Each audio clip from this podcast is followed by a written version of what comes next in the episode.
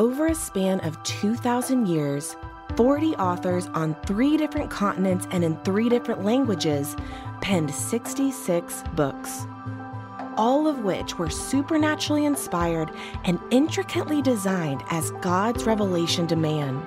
The spoken word of God, living and active, sharper than a two edged sword, recorded and bound just for us. Join us on a journey from Genesis to Revelation, all 66 books. The Big Book, cover to cover. This is Michael Easley in Context. Well, if you have your Bible open to uh, Revelation, we won't get to the text right away because I want to give you a little background. Let's start with some general observations. And I want to start with Genesis because Genesis chapter 1 and 3 are almost parallel to Revelation 20 to 22. It's a study I'm going to show you a little snapshot of. But it's remarkable to step back on this big book and say it begins and ends with a connective tissue that's impossible to ignore, unless, of course, you don't spend a little time studying it. It's a remarkable comparison and contrast. In fact, sometimes it's called the New Genesis, those sections of Revelation chapter 20, particularly 21 and 22. Sometimes it's called the apocalypsis or apocalyptic literature. Johannes is the name for John. It's technically not John's revelation, it's technically the revelation that John was given about the person and work of Jesus Christ. Not to cut too fine a point on it, but that is really what this book is about. When you open this book, it's long, it's complex, it's uh, intriguing, it's weird. It causes us to have a lot of questions, and for that reason, many people are off put by this book. Actually, it's very well ordered, it's very clearly outlined, and what we don't understand about it could be put in a very small pile compared to what we do understand about it. And that's what I hope to show you a little bit today. Some of you know what's the, called the Olivet Discourse, where Jesus is speaking on the Mount of Olives. You find that in two Gospels, Matthew 24, 25, and in Luke 14. And these, Luke 21, and these passages, Jesus gives a specific address. If you have a red letter Bible and you open it up, it's real easy to see what Jesus said in this so called Olivet Discourse. It parallels Revelation in a chilling way. So now we've got Genesis 1, 2, and 3 paralleling the end chapters of our book. We've got the gospel accounts recording this Olivet discourse. And these passages show you an integration of Scripture. Uh, to think about 66 individual books, they didn't blow up in a library. It wasn't after a fire and they got what was left and glued it together. There was an orchestration of God the Father from eternity past to have the big A author God use the little A author man to put this text together. We call it the canon of Scripture. And this book has more in alignment, more agreement than it does not.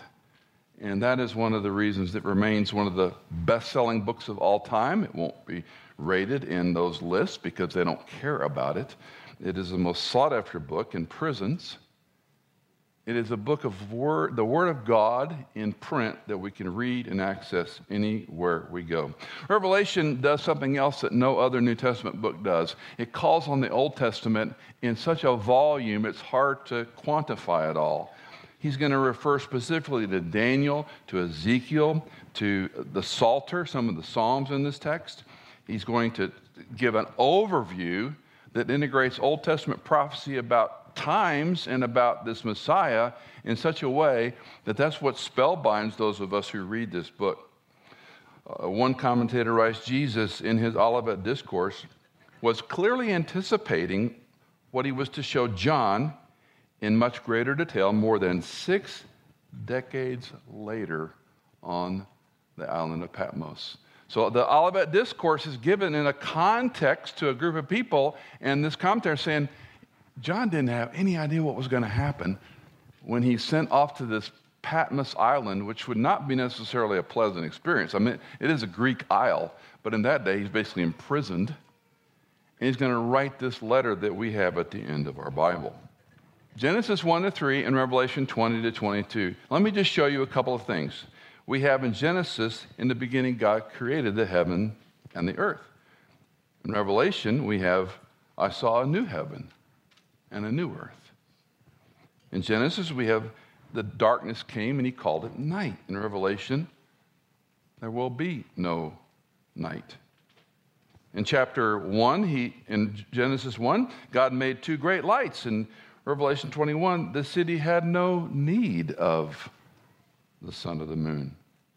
Satan appears as a deceiver in Genesis chapter 3. Satan disappears forever in Revelation 20. We have a garden which sin or defilement came and ruined the garden. In Revelation, we're shown a city into which there will be no defilement, no sin. In Genesis 3, we walked with God until man was interrupted by his sin. In Revelation, the walk with God will be resumed and unhindered. And on it goes. In chapter 3, we have the triumph of the serpent in Genesis 3. And in Revelation, we have the destruction of the serpent and the triumph of the Lamb. And on and on this little chart goes. And to show you this comparison and contrast with what we call the New Genesis. Remarkable bookends. And again, as I look at this, uh, when I officiate a wedding, I will often talk about Genesis, Ephesians, and Revelation. And I'll say the scripture opens with a wedding. It has story and theology and explanation about a wedding, and it ends with a wedding. And I find it striking that the one, quote, covenant, close quote, that God gives man to keep. You know, He doesn't tell you to keep your salvation, He does that. He tells you to keep your marriage. That's the one covenant He asks you to keep because it's illustrative of what we read in Revelation about the bride of Christ and the groom. No spot, no wrinkle, nor any such thing. That's not just a Western tradition for wedding dress industry. That's a tradition based on Scripture that he's going to present to himself the church in all her glory, no spot, no wrinkle, or any such thing.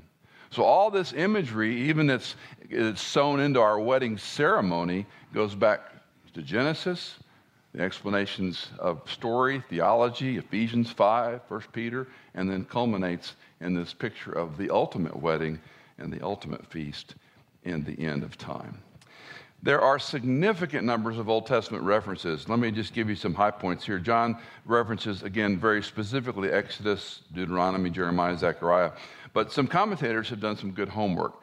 And let's say there's 404 verses in this Revelation text we called, no S by the way, Revelation, singular. Uh, in this text, we have between 240 and 278 either specific or alluded references to the Old Testament. Think about that. More than half of the book refers to the Old Testament. Now, why? Why am I harping on this?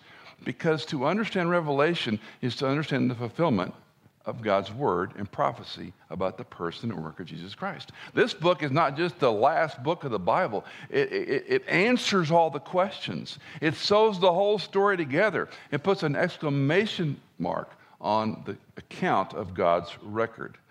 The New Testament has a lot of prophecies in it, but Revelation is prophecy. So we're talking about prophecy or we're looking at prophecy. That's the difference in this disclosure. Now, for any Bible student, reader, scholar, whatever, if you've ever opened Revelation and you've read a commentary or gone online and looked at a commentary, danger, Will Robinson, danger. But if you do that, uh, you're going to find out quickly there's no shortage of interpretations. There are so many opinions about this book, there are so many different approaches to this book.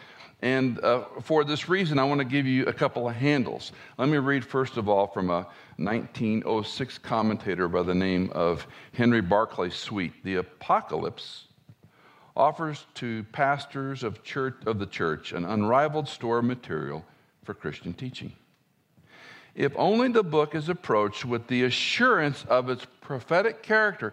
If you come to this book trusting the prophecy, that's what he's saying, chastened by a frank acceptance of the light which the growth of knowledge has cast and will continue to cast upon it. Don't come to this with your presuppositions about how you things are supposed to be. come to it with a sobriety, come to, as Swete says, with the assurance of the prophetic character that God's spoken. And it's going to shed light on things. We're not going to understand at all, but it's going to help the reader. Um, just a sidebar, uh, interviewed uh, Dr. Mark Hitchcock. Uh, he is uh, a modern day living scholar on uh, Revelation for the podcast. It'll drop here in a few weeks. And we had a fascinating conversation for an hour on the, on the, uh, on the web thing we used for recording the, the, podcast. And I said, I wish I could just fly you up on the 20th to just do this for me. Because he's lived, he ate, slept, and drank the book. And I could not ask a question he could not answer. I couldn't get enough in front of him. And so you'll enjoy that interview as well. Now, I want to talk about a little bit, take a st- step back for your thinking, because we need to understand a word called hermeneutics. Some of you are well familiar with this word, some have never heard about it. Let's talk about how we approach the Bible. So, the hermeneutic is the way we come to the text. And not to oversimplify this, but there are two ways a person might read Revelation. It's very simplistic from a symbolic or literal. How much of it is symbolism? How much is allegory? How much is illustrative? How much is literal? How much can we take as literally understandable, literally true? And that does divide the waters pretty quickly on how a person will look at any type of prophetic literature, especially the book of Revelation. Now, there are um, trends in this whole thing, and, and these trends are how theology aligns. Some of you have uh, I won't name names, but you like this, this theologian, this pastor, this teacher, this whomever.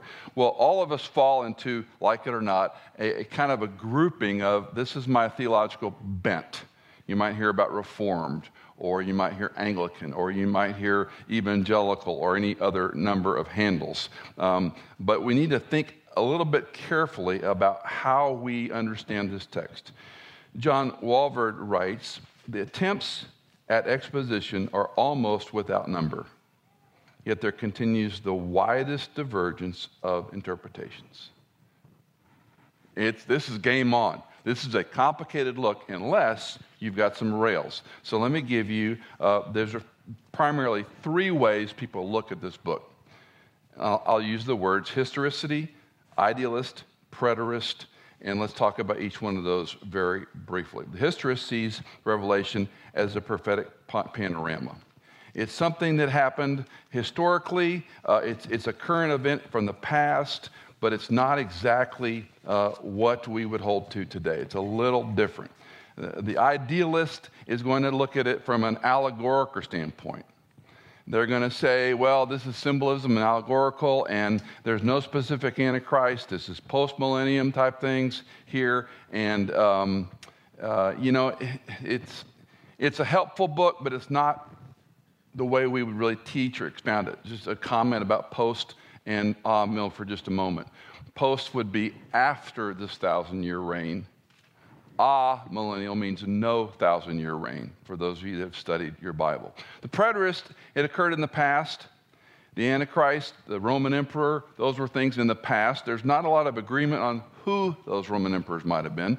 Some of you who know your history might appeal to Titus in 70 AD when he destroyed Jerusalem and the, and the Jews were dispersed. Whether he's the Antichrist or not, that would be debated by them. And again, you're going to find typically post or Amil groups uh, a historist, I mentioned already, the totality of church history, various popes have been called Antichrist.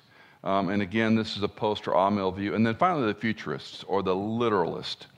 And these see the book as eschatology, the study of things to come, the study of the future.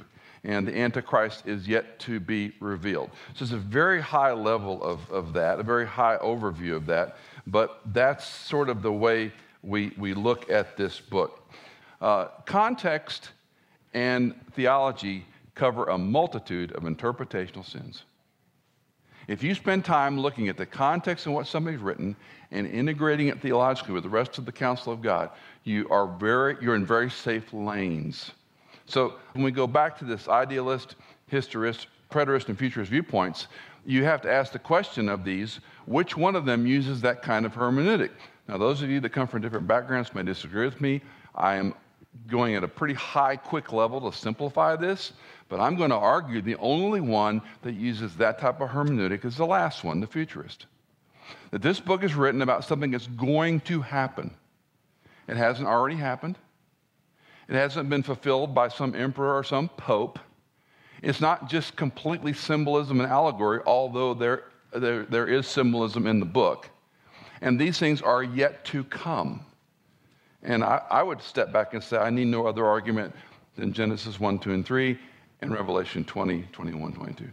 That's all the argument I need, but others come from it in a different way. Now, you can dismiss what I think, and it's fine, but I've noticed people dismiss texts that are hard or with which they disagree only. They don't dismiss a text that doesn't matter. They love talking about God's love and mercy. They don't care much for God's justice. They love talking about heaven. They don't like talking about hell. They love to talk about love and marriage, unless that encroaches into a redefinition of marriage. So when people attack or disagree with something, why? They don't like it. We'll talk more about that in the end of our time together. Well, let's jump into the interpretation of this, and I'm going to give you three handles to think about when you read it. And these are really helpful. You can write them down in your Bible or on your tablet, however you're doing this. Um, the way to think of interpreting Scripture, especially prophetic Scripture or something like this, is helpful to put some handles on it. Uh, and these, these aren't unique to me. If you read 15 commentaries, five or six of them would use this in their preface. There's the apocalyptic, the prophetic, and the epistolary, epistolary way of looking at literature. Apocalyptic is highly symbolic.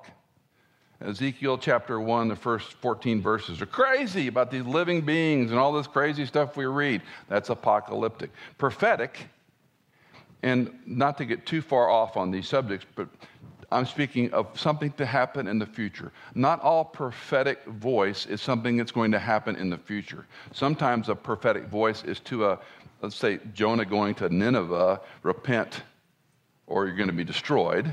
It's Isaiah calling his people back. It's John the Baptist saying, The kingdom of God is at hand, repent. So sometimes prophecy is a moral call to a people at a time, but here I'm speaking of something in the future. So when you read um, Isaiah 53, for example, and we read about the suffering servant, you, you cannot read Isaiah 53 and not wonder, this is talking about Jesus. This is 700 years and change before Jesus Christ is going to be born of Mary, and this is line by line what's going to happen to the suffering servant. A friend of mine calls Isaiah 53 the rabbi's torture chamber. Epistolary is just teaching and instruction and clarification, and that would be like 1 Corinthians. It's how the Bible clarifies when you read 1st and 2nd Corinthians, as I told you in that big book section. Um, these are corrective letters. This is what the church is doing wrong. Has Christ been divided? I'm Apollos, Cephas, Paul. Has Christ been divided? No. Uh, you, you come together and you're drunk for the Lord's Supper. You're sleeping with your mother in law, for goodness sakes. Of course, you don't do this. That is epistolary, that's teaching, that's corrective literature. So, Revelation, we have all three. In this book, we have apocalyptic, that which is talking about revelatory information in the future. We have prophetic, which is also something going to happen or be fulfilled, and then teaching. Now, one more word, and then we're going to get back to it the word genre. Um, I loathe to use this word. I, I don't think I've used it 10 times in 40 years of teaching because it means too many things to too many people and it's completely misused. and it's, it's a cool word, genre. The genre of my music, you know, the genre. Um, it's an attempt to categorize things. It's an attempt to say this is classical music, this is operatic music, this is rock and roll. Now, here's one for you classic rock. Is that an oxymoron or a genre? Does that mean, does that mean rock music from the 70s when you and I were in high school? Is that that's classic rock and roll? Or we gotta go to the 60s? You see the problem I'm running into? How do you put a genre label on something? You may recall the great theological treatise, The Blues Brothers.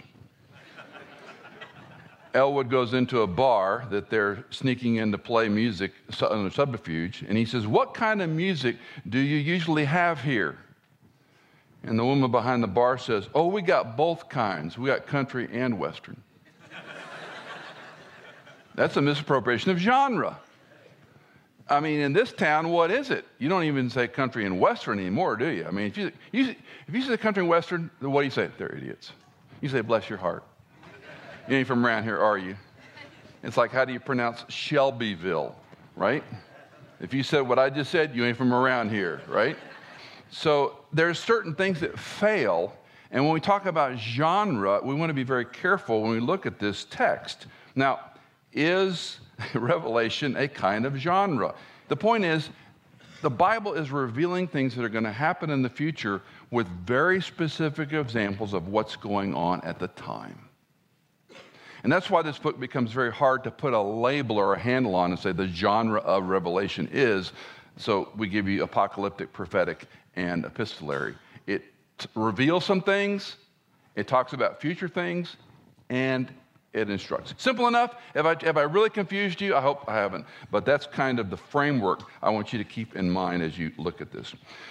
Let me give you a great definition I came across. John Walvoord, who spent a lot of his years uh, teaching prophecy, wrote The purpose of the book of Revelation is to reveal events which will take place. So he's talking prophetically, apocalyptically. They will take place.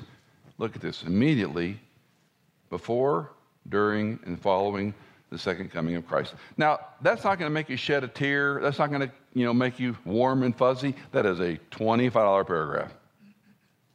If you understand what Walvoord has said in those few words, you're going to get a handle on this book we call the Revelation of Jesus Christ.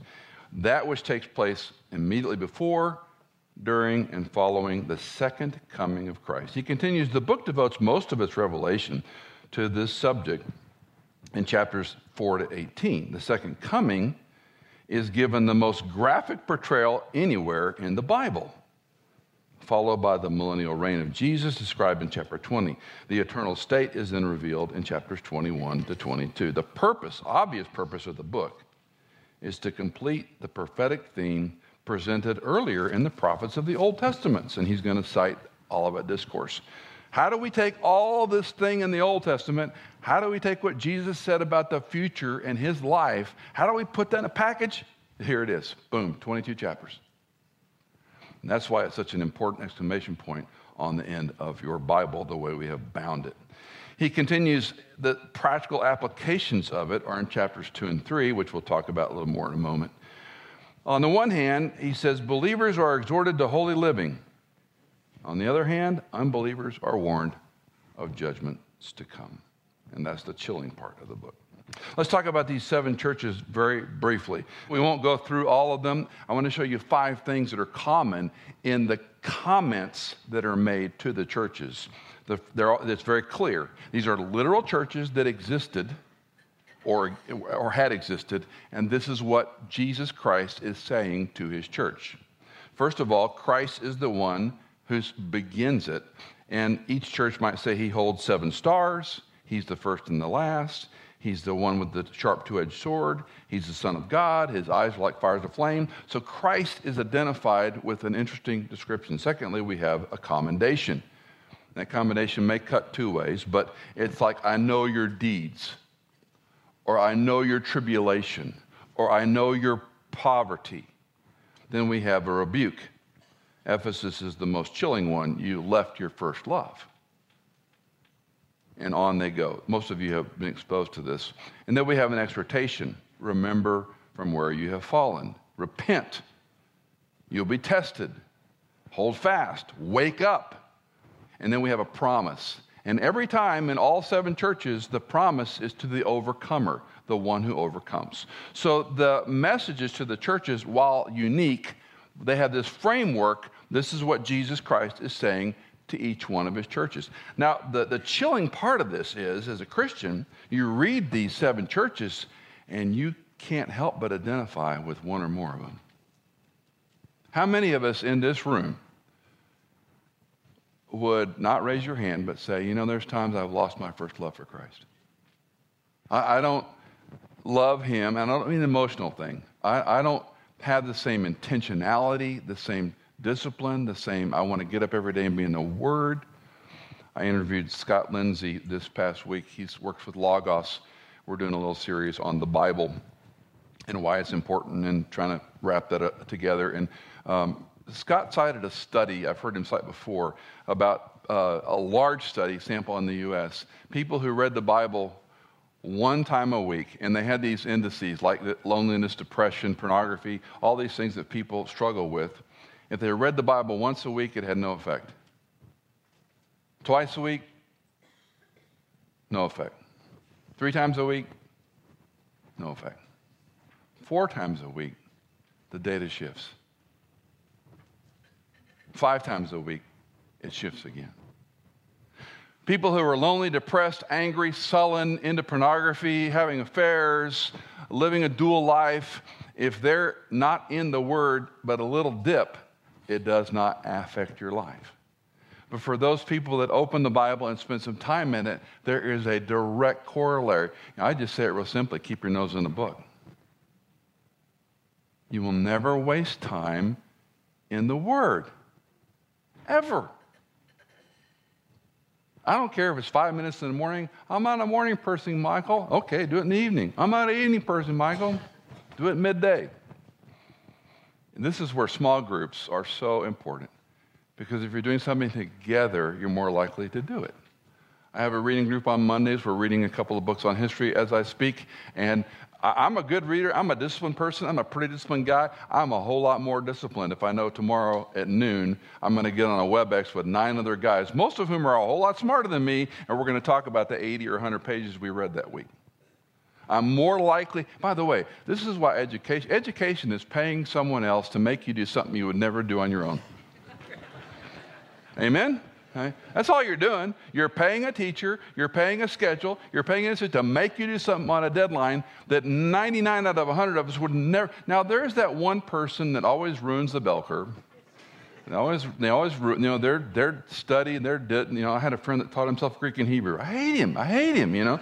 Um, I, you know, I had to go to seminary and pay a lot of money to learn Greek and Hebrew. But, you know, some people are like that. God forgive them. Each of these apply and if you read through those seven churches, I would bet, even though I'm not a betting man, that something off there stings you. And I just mentioned one. Did you lose your first love? The, the great thing about our Lord and Savior Jesus Christ is he doesn't pace the floor. He doesn't tap his foot waiting for you to wake up and get your Bible. He's not mad at you. He loves you. He loves you. And I don't like the word he waits for us because that sounds, it sounds condescending. He's the God of the universe. I would say he is available to you and me. We don't have to make an appointment. You don't have to call his assistant. You just open the word and you turn down the distractions and you turn down the noise and you get a pad and a real Bible. A real Bible. Not technology. Technology will get you into other things. Get a real Bible and a couple of pens and read and write questions and take notes and write a prayer. One time a week, two, three, four, you'll see a difference. It is that simple, men and women. You don't have to go to seminary, you just need to get your nose in the book. Revelation chapter 1, verses 4 through 8. John, to the seven churches that are in Asia, grace to you and peace from him who is, and who was, and who is to come. And from the seven spirits who are before his throne, and from Jesus Christ, the faithful witness, the firstborn of the dead, and the ruler of the kings of the earth. To him who loves us and released us from our sins by his blood. There are 15 sermons in those verses. There is so much in what John simply writes. One of the things when you, if you do ever go to seminary or study Greek, Johannine Greek is, the, is so easy. You think you can read Greek. You, you, you take a couple years and this is so easy to translate John. And you get to Paul, I give up. You know, but it's a whole different ballgame. It's so easy. But look what he says. It may be easy, but it's deep. Johannine theology is rich.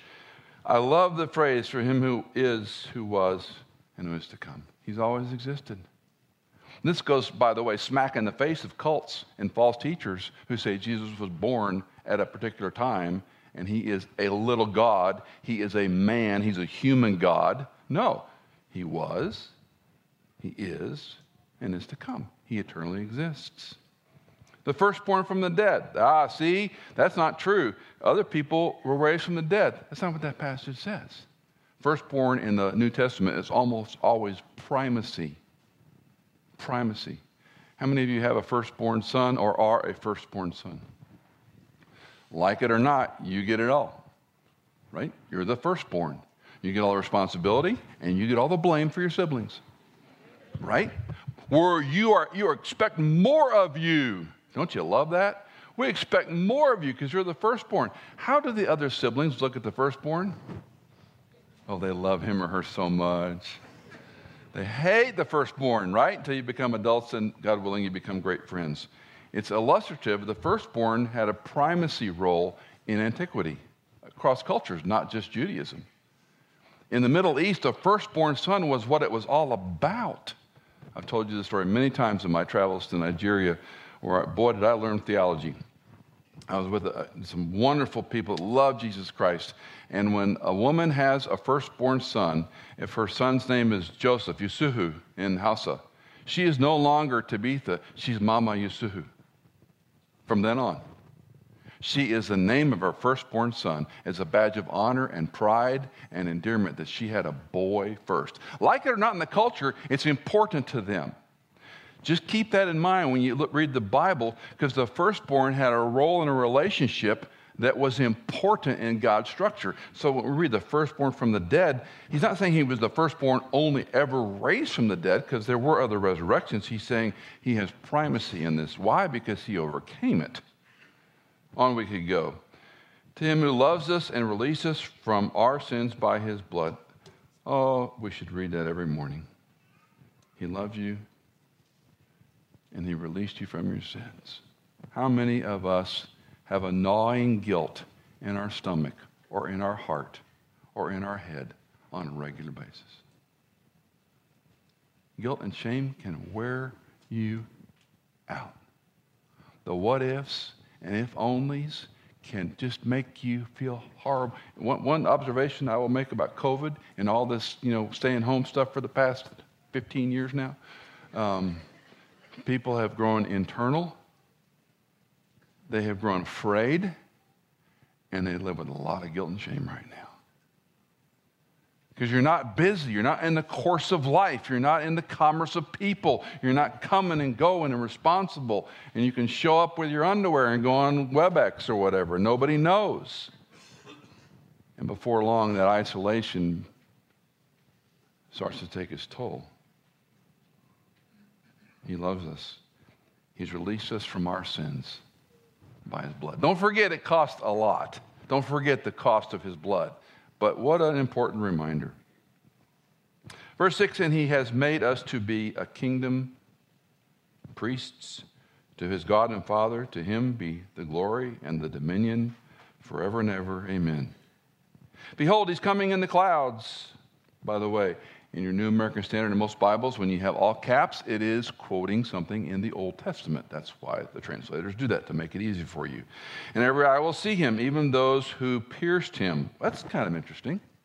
Everybody's going to see who he is, even the Roman guards who put the nails in his hands and his feet, and the one who put the lance in his rib cage. Everybody's going to see him. Even those, what's John saying? The most egregious person to everyone else is going to see this risen king. And all the tribes of the earth will mourn over him. That one kind of caught me off guard the first few times I read it. Wouldn't they celebrate over him? No. Because when you look upon the face of the Savior and what he did for you, there will be a mourning, not for him, but for what you and I did to him. But it doesn't stop there. So it is. Amen. I am the Alpha and the Omega, says the Lord God, who is and who was and who is to come, the Almighty. Let me give you some lessons, and then I want to read one other passage for you. So let's, let's talk about these uh, in some sort of an organized way. Number one, God will ultimately and finally deal with sin. Um, that's your sin and the world's sin and all sin. I think, again, depending on how you were raised, if you're uh, susceptible to guilt and shame, and uh, maybe you had uh, a challenging childhood, maybe other people affected you, maybe you were abused or a victim of other people's sinfulness, take a deep breath. He will ultimately and finally deal with it. Secondly, he will ultimately and finally save his own. Those who know Christ are secure in Christ forever. I find it striking these passages that talk about forever and ever amen. It's another thing we read over so quickly. Forever and ever amen is eternality, it never stops. We are so time bound, we are so uh, controlled by what time we get up, where we have to be. Go to the airport, you got to get there a certain time early enough so you can get through TSA and so forth and so on. We live and die by a clock in the main, and yet our life is a vapor. Our life is fog on a mirror. Our life is smoke that goes up. And I don't mean this to be another cheery Michael Easley sermon. I don't mean to discourage you. I mean to remind you this life is short. This life is short. I'm not trying to discourage you young men and women not to enjoy your life and enjoy raising kiddos. I'm not trying to do that. I'm just trying to remind you once in a while, stop, take your pulse, take your blood pressure, go, this life is fleeting. And there, there's an eternity awaiting solemn warning to persist as long as it is day. If you do not know Christ, today is the day. Is the greatest spiritual transaction ever offered in the universe, and people resist. This is why I love talking to my friend Bill Howard so much about why people are unwilling to talk about God or unwilling to trust Christ, or they have all these excuses, or they got burned, or they had a bad experience in their church growing up. Um, I could be wrong on this.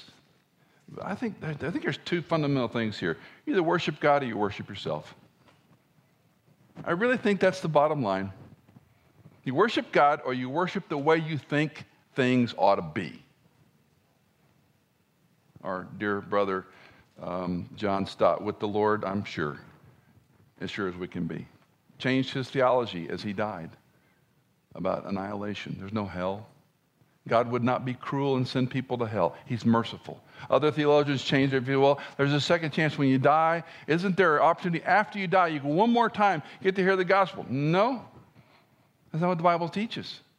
Oh, Michael, you're judgmental, you're harsh. Well, you can say that about me. Your argument's here. You either worship God or you worship yourself. You either create God in your own image or you submit to what he's given us. And ain't those parts of the Bible I do understand, don't understand that bother me. It's those parts I do understand, said Twain.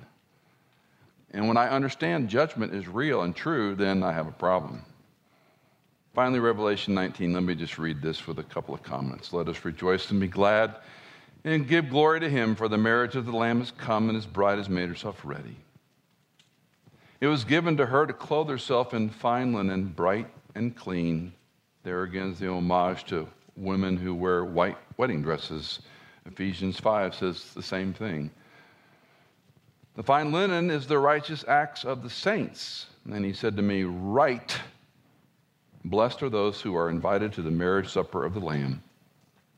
And he said to me, These are true words of God. Then I fell at his feet to worship him. But he said to me, Do not do that, for I am a fellow servant of yours and your brethren who hold the testimony of Jesus. Worship God, for the testimony of Jesus is the spirit of prophecy. And I saw heaven opened, and behold, a white horse. And he who sat upon it is called faithful and true. And in righteousness he judges and wages war. His eyes are a flame of fire, on his head are many diadems and he has a name written on him which no one knows except himself. I love that line of scripture. He's clothed with a robe dipped in blood, and his name is called the Word of God. And the armies which are in heaven, clothed in fine linen, white and clean, are following him on white horses. From his mouth comes a sharp sword, so that with it he may strike down the nations, and he will rule them with a rod of iron. He treads the winepress of the fierce wrath of God the Almighty. And here it is again. And on his robe and on his thigh he has written, King of Kings and Lord of Lords. There's no other God. There's no other king. There's no other way. There's no other person who can forgive your sin. There's no other person that can bring you in to inherit the kingdom of God. Three of our young, four children were really in, big into sports. And my son played um, soccer for a while and, um, and basketball and other sports. But there was, this, there was this kid on his team named Vinny. Vinny was an athlete. Vinny's dad and this boy had a relationship where when his dad came home from work, Vinny and him played soccer and basketball and baseball till dinner time every day. This kid ate, slept, and drank sports. And he had a smile the size of Dallas. He was always happy. He was the fastest guy. He was a little tiny guy. And it was very tempting every time we got on the soccer field to yell, Give it to Vinny! Give it to Vinny! Because nine out of 10 times when we gave it to Vinny, you know what happened? We scored. We scored. Now, there were other kids on that team that wanted to kick the ball. They wanted to play a little bit, right? You want to be, everybody have time in the field. Parents, let Vinny play. Give it to Vinny. Why in the world would you give it to my son who can barely run, it's not coordinated? Give it to Vinny. And Vinny had this smile that never stopped. And I often thought about if we view Jesus Christ not as a Vinny, but as the King, the Savior, the one who forgives, why wouldn't you give it to Jesus Christ? Why would you give it to an also ran? Why would you make up your own religion? Why would you think you're going to get to heaven by doing X or not doing Y? Why would you not give it to Vinny? Why wouldn't you give it to the God King of the universe? He loves you. He's given you a book that's unparalleled on the planet. It's not what he would say if he was here, it's what he is saying because he is here. Get your nose in the book. Get your nose in the book. Get to know the King of Kings, the Lord of Lords, the one true sovereign. If you don't know Christ, it's very simple. You put your trust in Christ and Christ alone to do for you what you cannot do for yourself. He lived, he died, he was buried. He came back from the dead. He overcame death to prove his power, not over just physical death, but over sin. And more importantly for you and me, he now offers that eternal life to any and all who put their trust in Christ and Christ alone. It is that simple. It is that profound, and it will change your life. Won't make everything perfect, won't make it easy, won't make you rich, won't make you handsome, won't make you beautiful or skinny. It'll change your eternal life. It'll change your eternal destinations. And you'll find a joy and a peace and a sense of life that you're not going to find anywhere else. Any other system will not provide it. Come to Christ. Put your trust in Him.